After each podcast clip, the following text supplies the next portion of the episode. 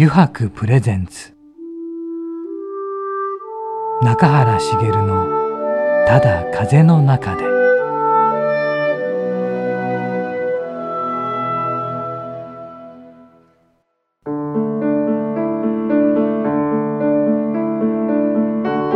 皆さんこんにちは。声優の中原茂です。油白プレゼンツ中原茂のただ風の中で、えー、今週もですね横浜駅から徒歩10分ほどのところにあります湯泊横浜本店ショールームよりお送りしていきます。さてね先週はあの染色職人の方に登場していただいていろんなお話を聞いたんですがね新たなプロジェクトあるとかについてねまあいろいろ聞きました。でも色についてなんですけどね、まあ、感覚的なことで言うとだからもう全然違うんだなっていうのはあって面白いですね。やっぱ人それぞれ違うというか自分の中でしか出てない色というか自分しか見てない色みたいなのがあってね。そういうのを表現するとまたどんなになってくるのかって楽しみなんですけどね。はい。そしてそれに続いてなんですけど今週なんですけどね。今週のお客様はですね湯泊代表の中垣智弘さんを呼んでおります。はい。まあ中垣君とはまた久しぶりなんですけどね。その新しいプロジェクトのこととかまたいろんなねこと話を聞いていただきたいなと思いますがえー、まあね本日もいろんな話をまた長くはしてくれると思いますがそれも楽しみに皆さんお待ちください、えー、どうぞどうぞ番組最後までゆるりとお付き合いください。油白プレゼンツ。中原茂のただ風の中で。この番組は FM ジャガリッスンラジオポッドキャストでお楽しみいただけます。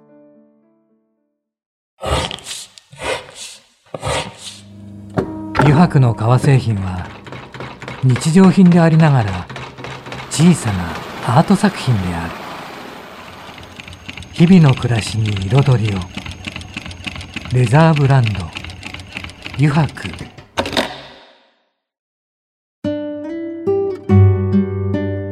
油白プレゼンツ。中原茂の「ただ風の中で」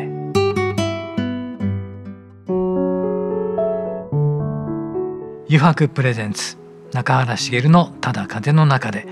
えー、今週のお客様は湯泊代表の中垣智弘さんです。こんにちは。こんにちは。よろしくお願いします。よろしくお願いします。先週もねなんかいろいろね職人さんに出ていただいて、はい面白かったね。いや面白かったですね。でみんなが緊張してる顔を見るのも面白かったです。ね、はい。緊張してたんね。はい、確かにね。でも話すとね皆さんちゃんと話してくれて、えー、ちゃんと、えー、自分の思い伝えられてよかったなと、うんね、ただもっと伝えたいことってあるんだろうなっていうのはもう感じました。なんかもっとまたね機会があればね。はい。一人ずつだって全然いろんないろんなことあるよね。はい、もう全然一人ずつもう感性も違えば、ね、まあ育ってきた環境違うんで当たり前だと思うんですけど、いろんな考え持ってあのものづくりしてるので。そうだよね。それで今回聞いた中ではそのアルトカの中の染色のねことに対しても全然違って面白かったね。色に対するなんか見方っていうか考え方がさ。はい違うよね、いや本当そういうのが知れてあと、まあそこから本当新しい商品が生み出されていったりとかもすると思うので、もう本当に期待したいなと思ってます、ね、そうだよね。それに対してはアルトカはとってもいいわけだね、ええ、でアルトカなんですけど、あのまあこれ表向き上は、あのみんなの作った色っていうのを、あの世の中に出してあげたいっていうのはもちろんそれももちろんなんですけどそれプラスその裏にはもっといろんな思いがあってですね。まあ先週もちょっとお伝えしたんですけどやっぱり一人一人があの自分の考えでえどんな色があの自分の中から出てくる色をいろいろ考えてただその中であのただ自分のこれが好きだだけでやっていっても受け入れられないとなるとやっぱり世の中通じないじゃないですか。そういったところを学ぶためにもあのいろんなことをリサーチしたりとかまあそういったところで一つあのまあリサーチ能力っていうところをそこでまあ企画力ですね。市場調査であったりとか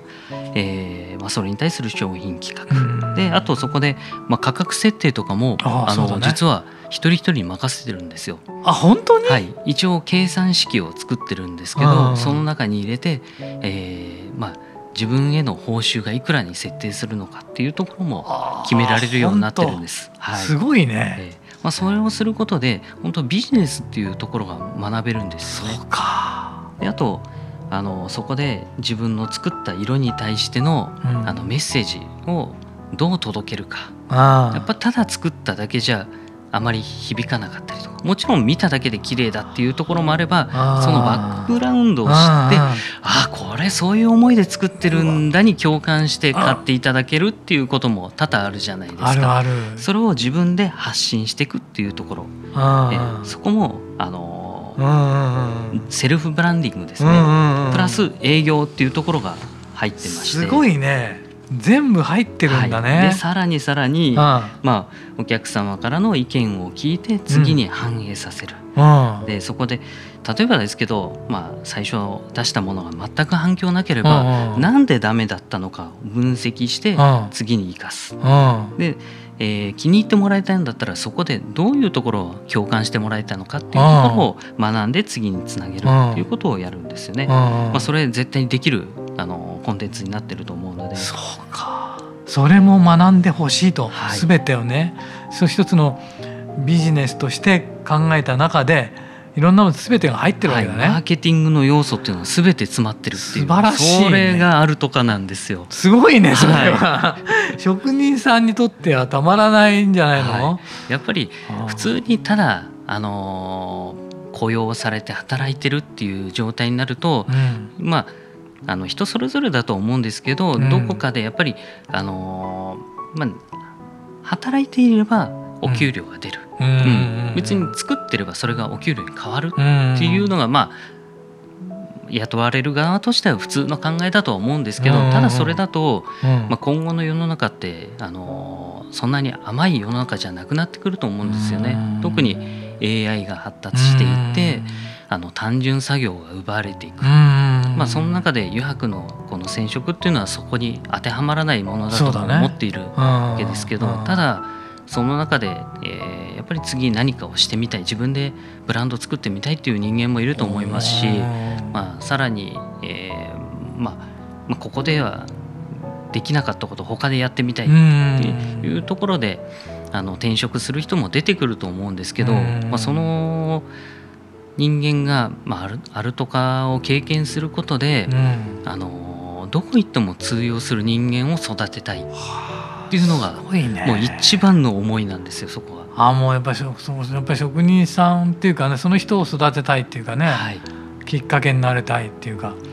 そんなことなかなかそんな会社ないよね、きっと。でもそれが絶対的にあのそういう人間を育てることで、うん、絶対バックがあると思うんですよね。うん、なるほどね、うん、やっぱりただあの言われたことだけあのやってもらうっていう仕事だと結局そこからの伸びしろ、あのその個人もなければその会社自体も伸びしろが奪われている、うん、自分自らあの伸びしろを消してるような状態だと思うんですけど、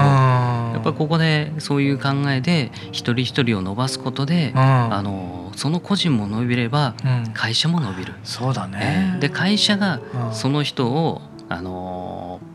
欲する、うん。その人がいてくれないと困るよっていうふうに自分を成長させていかなきゃいけないと思うんですよ、ね、うん、別にあの君いなくても他いるからっていうのでは絶対ダメだと思うので。そうだね、うん、やっぱりよく言うよね。あの俺って本当この社会に必要な人間なのだろうかっていうか あのそういうふうに思う、うん、いなくても誰でもいいんじゃないかとかなんかその欲してもらえることっていうのはとてもその人の気持ちのパワーになるっていうかね、えー、あ欲してもらってるんだ。俺は必要とされてるんだっていうことはとても重要なことだってよく聞くよね。うん、ものすごく重要でそれがまたものにも反映されるので。うん、そりゃそうだよね。そう思ってやっぱ作る方だってさよっしゃと思うよね。なりますよね。なんかいいもの作ってやるぞって今に今までにないものをね、生み出してやるんだとかね。やっぱりそこで挫折することもあると思うんですけど、うん、でもそれってすごく大切で、やっぱり自分もあの独立してからなんでこんなにうまくいかないんだろうっていうことを経験するからこそ、あのそこでどうしたら受け入れられるのかっていう次の考えに結びつくっていうのは本当に大きいと思うんですよね。そうだよね。それもだから職人だけではなく作るだけじゃなくってさいろんなそういうビジネスのこととか市場調査もそうだけどいろんなことを学んでいくべきだってことだよね。えーうん、っていうことだったらね。でまあここの、うん、あごめんなさい、うん、アルト化のプロジェクトはですね、うん、まああえて、あの就業時間外に、あの個人個人がそれをやって、でそれであの報酬をあの、通常のあのお給料と別でもらうと。ね、それはすごいわ。えー、あ。それやると本当にあ自分で物事をやるのってすごく大変なんだっていうことも分かるんですけどそれ以上にこんなに楽しいんだっていうことも分かりますしなるほどね、うん、そうか。いやあのなんだろう作ることが好きでいいものを作りたいってあるけどそれをじゃあどう展開させて売っていくかとかね、じゃあどうしたら売れるんだろうかとか。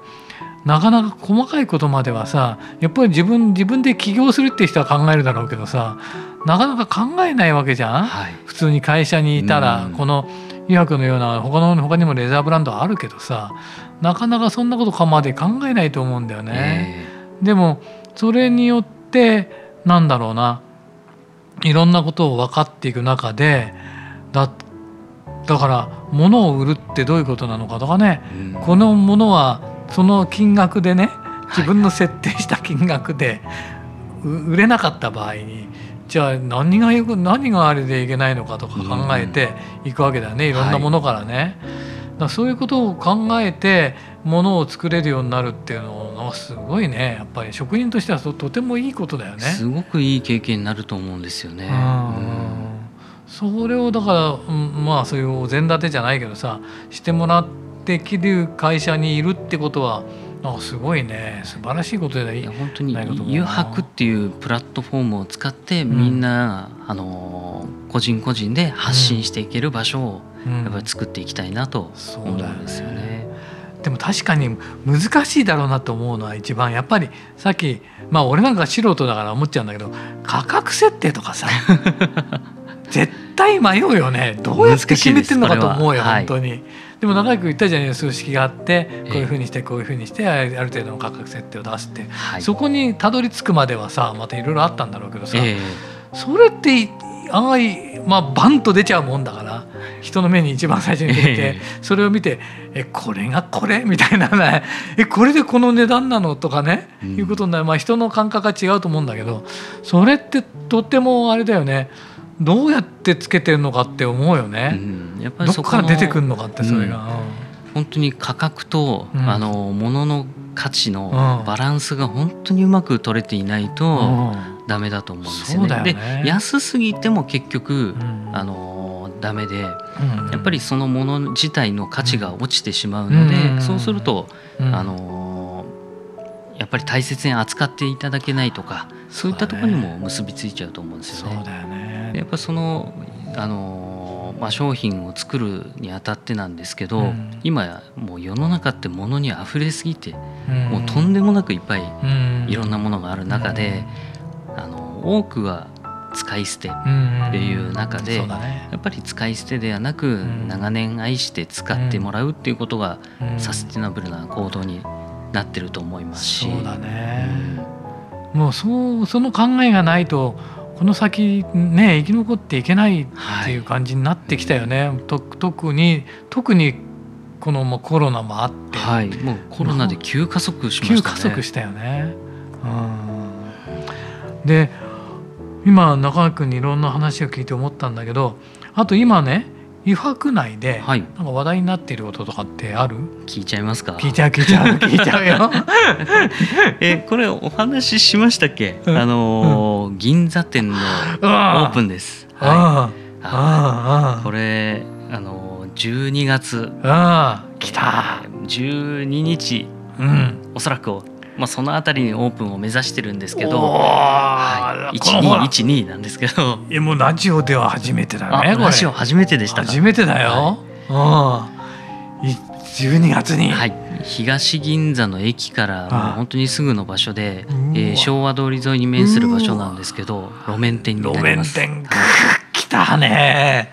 とうとうというか、ね、ついについにね、はい、銀座だよ当夢のような話ですね自分にとって、ね、すごいよね、うん、いや実現するんだね がね。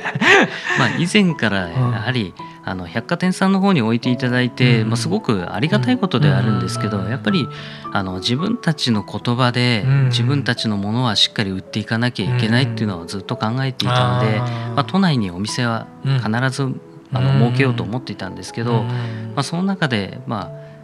当初の予定としては、うん、えー、来年の、うん、まあ、春もしくは、まだ先だったんだね、えー、夏ぐらいかっていうところだったんですけど、まあ、このコロナを、えーまあ、コロナによってですね、まあ、非常に大きなダメージを受けたので、まあ、このまま、まあ、卸の事業を、あのまあ、復活するところを待っていても、ちょっと先が見えないなと。そうだね、まあ、かなり厳しい状況に追い込まれてしまったのでもうここを出すもう打破するには自分たちでやっぱり打破するしかないなと、そう思った時にもう路面店しかないと。うん。でもその力がちょっとずつちょっとずつついてきたもんね、はい、油白にはね。それよりも。その礎があったからこそ、うん。うん、あのすぐ銀座店というところを動くことができたなと。すぐだったよね。だからなかなかこの状況下の中で新しい一手を打つっていうのはね。怖いですよね普通に考えて。うん、ですけどまあ、以前から物件をもうちょこちょこちょこちょこ調べてはいた中で、まあ、相場どのぐらいなんだっていうところも頭に入ってた中で、まあ、本当にありがたいことに、あのものすごく、好条件な物件が出てきたっていう。ちょっと面積的には狭いんですけど、まあ、それもありがたいなと。やっぱり最初の費用を抑えられるので、まあ、自分に見合ったあの店舗が作れるんじゃないかなと思ってますね。もうあれだ。よこのあと1か月だよ。そうです。1か月ですね。放送日からね1か月であっという間でもう ドキドキす。もう大丈夫か心配ですねこれ。いやいや皆さん楽しみにしてちょっと行っていただきたいね、はい、でちなみにですね、うん、これまたみ皆さんに来ていただきたいあのーうん。うん、オープニングイベントを考えてまして。いいね、えー、そこにはあの、ハンドパン奏者の峰本さんに素晴らしい、はい、ミニライブを行ってもらおうと、はい、思って素晴らしいですね。この間の峰本さんに、はい、ね、密な状況ってどうしても作れないので、うんうん、あの抽選で、うんうん、はい、あの、うん、まあ、何何回公演するかわからないんですけど、うんうんうん、まあ、その第1回公演とか第2回公演に、うんうん、あのあの応募していただき、うんうんうん、はい。それが当たった方には、うん、あのハンドパンの生音を聞いていただけるという。これも素晴らしい、はい聞いていただきたいもんね皆さんにも。生音をね、えー、あれあの生音はもう本当に、ね、本当に本当に本当に心響きますよね。生音はね本当すごかったもんね。すごいですよね。ああこれぜひね、えー、それと合わせて合わせて楽しみにしていただきたいなと。とね、うん中野君ねあの、まあ、先週今週とね、えー、歌ってアルトカのことについてとか、はい、いろいろ語っていただきました本当ありがとうございましたね、はい、まだまだ話したいこといっぱいあったんですけど、ね、またまた来ていただいて話そう、はい、だってもうこれがオンエアされた1か月後もオープンだしね、はい、今度はそのオープン直後にきっとのこととかもね、はい、聞きたいしね。ぜひ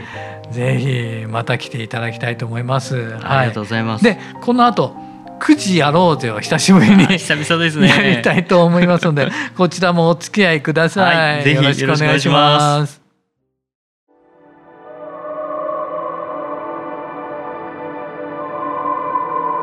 油白プレゼンツ。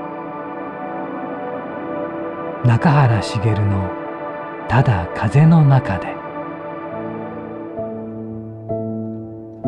さてここからの時間はですね9時に書かれたキーワードに沿ってゲストの方とトークをしていく「9時やろうぜ」のコーナー久しぶりですね。ですね ね中垣くんね。ということでね中垣くんに弾いてもらいます。はい、じゃあ1枚目いきます。はい、じゃじゃん。じゃじゃん。じゃんだろうねなんかね面白いのが入ってるって今回聞いたんだけどね。あ最近巷では「鬼滅の刃」ブームですが、はい、中垣さんの心の中に潜む鬼はどんな鬼ですか？えー、鬼。鬼えー、そうですね。自分の中に潜む。鬼。もともと自分はですね、うん、いろんなことに興味がありすぎて、うんうん、もうあっちゃこっちゃ、うん、あのいろんなものを見てしまう。なるほど、うん、でそれにすぐ影響されてしまうっていうところがあの若干弱い心を持ってるのでそこが自分の鬼なのかそうか。なるほどね。そういうのあるかもしれませんね、はい、ちょっとここの弱いところ、ね、えー、多分鬼が「おいおいこっちも こっちもいいもんあるぞ」って言ってるんだと思うんですああこれすげえいいもんねいいもんだって。なるほど。わ、はい、かりました。ありがとうございます。じゃあ次行きましょう。次行きましょう、はい、さて今度は何でしょうね。えー、じゃじゃん。えー、実際にはあまりありえないシチュエーションですが無人島に一つだけ持っていけるなら何を持ってきますか？無人島に一つ持っていくならこれはものすごく現実的なところで言うと、えナイフですね。ナイフ？はい。ナイフ、はい、ナイフさえあれば何でも作れる自信があるんで すごいですね、はい、もしくはナイフから作ってしまうっていうのも一つかもしれないですけどすごいね。石を割っていうところナイフって言ってもいくつもなんかあのものがついてるナイフもあるよね。はいはい。切るだけじゃなくてなんか。でも切るだけのナイフで十分です。はい、素晴らしい。あでも、うん、本当に現実的なところ行くと自分、うん、あの目がすごく、うん、あの弱くて目薬を持ってきたいです。目薬なるほどね。現実的で、はい、じゃ次行ってみましょうね、はい、でも目薬でもなくなっちゃうからな中根君ですね 一泊二日ぐらいだったらいいかもしれないけど。はい。はい。えー、中垣さんが大好きだったお酒をやめてしばらく経ちましたが、はい、もう10ヶ月経ちました。おおすごい。今やめたくないものやことまたは誰かにやめてほしくないものこととかことはありますか？えー、やめたくないことで言うと、うんうんうん。えー、やめたくないことで言うと、うん、やっぱり今の仕事ですよね当たり前ですけど。そうだね。そうだね。そうだね、えー、仕事はちょっとね昔は社長業は嫌だなと思ってたんですけど、今あの自分の考えもしっかりまとまってきたので、ね、まあ、社長業をやってても楽しいになってきたんですよ。いいねいいね、はい、だから職人さんや下の人も楽しいんだろうねきっと、はい、やっぱりそういう環境が生み出せれてるっていうのもそこにあるんじゃないかなと思いますね。うん、なるほど。それはいいですね。はい、はい、じゃあ次行きましょう。じゃじゃんじゃじゃんなんでしょうね。えー、中垣家の事件簿。最近中垣家で起こった事件や出来事があれば教えてください、はいえー、もう早速昨日のことなんですけど、うん、うちの娘がですね、うん、幼稚園で足を滑らして、うん、あの額を切るという。うわはい。わ大変だ。はいあのー、パックリ切れたらしくあのー、流血だと。でさらに今日あの午前中なんですけど、あの古敵であの太鼓とはい、その辺の古敵の発表会があって、そのあのおでこにバッテンをつけた、うちの三つ目が通る みたいな 状態の娘をあの写真に収めてきたという。すごいパックリ切ったけど平気でやったんだ。はい、平気でやってました。頼もしいね。しかも三つ目が通るも懐かしいな。本当にもううちの娘顔がまん丸で、えー、そこのおでこにバッテンがついてるんで もうまさにそんな感じでしたね。三つ目が通る分かる人はねどのぐらいいるか、ね、はい、はい、ありがとうございます。じゃあ次。はい。すごいな。でも楽しいな、ね、さて次は何でしょうか。じゃじゃん。世の中 GoToGoTo と騒がれていますが今行きたいところはどこですか？行きたいところはやはり、あの日本以外のところに行きたいですね、うんうん、ずっと日本の中にいるので、うん、まあ、もちろん日本大好きで、あのこれからうちの家族で伊勢神宮とかにも行くんですけど、まあ、それ以外のやっぱり日本以外の、ね、はい。まあ、ずっと会ってないヨーロッパの友達のところとかに会いに行きたいです、ね、友達がヨーロッパ。はい。イギリスに一人と、まあ、イギリスの彼はあの五右衛門という、まあ、石川君なんで五右衛門五右衛門と呼ばれてるはい、人間なんですけどそれはもう、あの面白い人間で、うん、えー、どちらかというともう単純な男で、うん、もうこれだと思ったらそこにもうちょっとずつ申しんで。いくような人間なんですけど今シェフをやってるんですよ。へシェフなんだ、はい。イギリスで。はいイギリスでシェフでやって、えーまあ、いずれ日本に帰ってくるっていう、まあ、その彼に会いに行き、うん、えー、ドイツにもあのー、自分と同じ業界でものづくりをしてるはい淳、ね、山本という人間がいるんですけど、うんうん、まあ、その彼にも会いに行きたいなと思ってます。いいねいいね。ぜひ会いに行けたらいいね。はい、はい、よし。じゃあ最後のもう一枚はい、引いてもらいましょう。じゃじゃん。これはなんだ？中原茂さんと会うのはおよそ6週間ぶりですが久々に会っていかがですか？ですね。久々に会ってもやっぱり久々に。会った気分じゃないというまたあの、ね、本当に、うん、あの会った瞬間は、うん、あ久々だななんですけど、うん、こうやって喋ってると、全然久々な感じがしないという、そうだよね。俺もなんかここに久しぶりに来たけどそんな久しぶりじゃない気がしてね、はい、で中川君に会ってもなんか、まあ、あれ？先週もあったような気がするなってね。まさに同じような感じです、ねいやもうねご心配おかけしました、ありがとうございました。はい。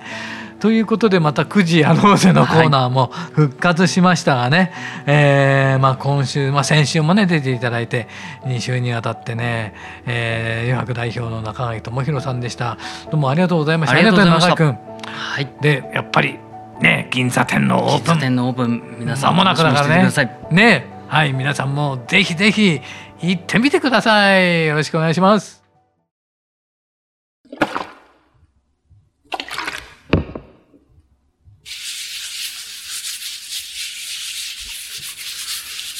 油白独自の手染めのグラデーションは川に新たな命を吹き込む色とりどりの空の情景。青く深い海。誰もが感動するあの一瞬を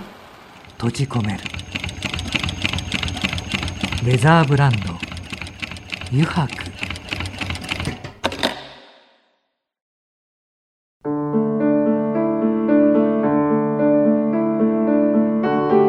中原茂がお送りしてきました「余白プレゼンツ中原茂のただ風の中で」そろそろエンディングのお時間です。さてね皆さんいかがでしたでしょうか。てんこ盛りだったですね。まああるとかもですけど銀座店オープンですよね。これはすごい。これはもうびっくりですねきっと。皆さんもびっくりしてるでしょうけどね。これはねまた是非ね楽しみにしていただきたいですね、うん、そうもういろいろね後から後からね出てきます。油白のことはね。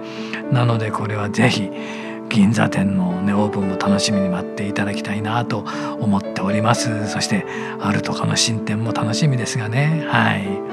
えー、この番組ではですねリスナーの皆さんからメッセージをたくさんお待ちしております。e メールアドレスはすべて小文字で jaga.jaga.fm jaga.jaga.fm へお送りください、えー、なお件名にはですね中原茂のただ風の中でと入力してください、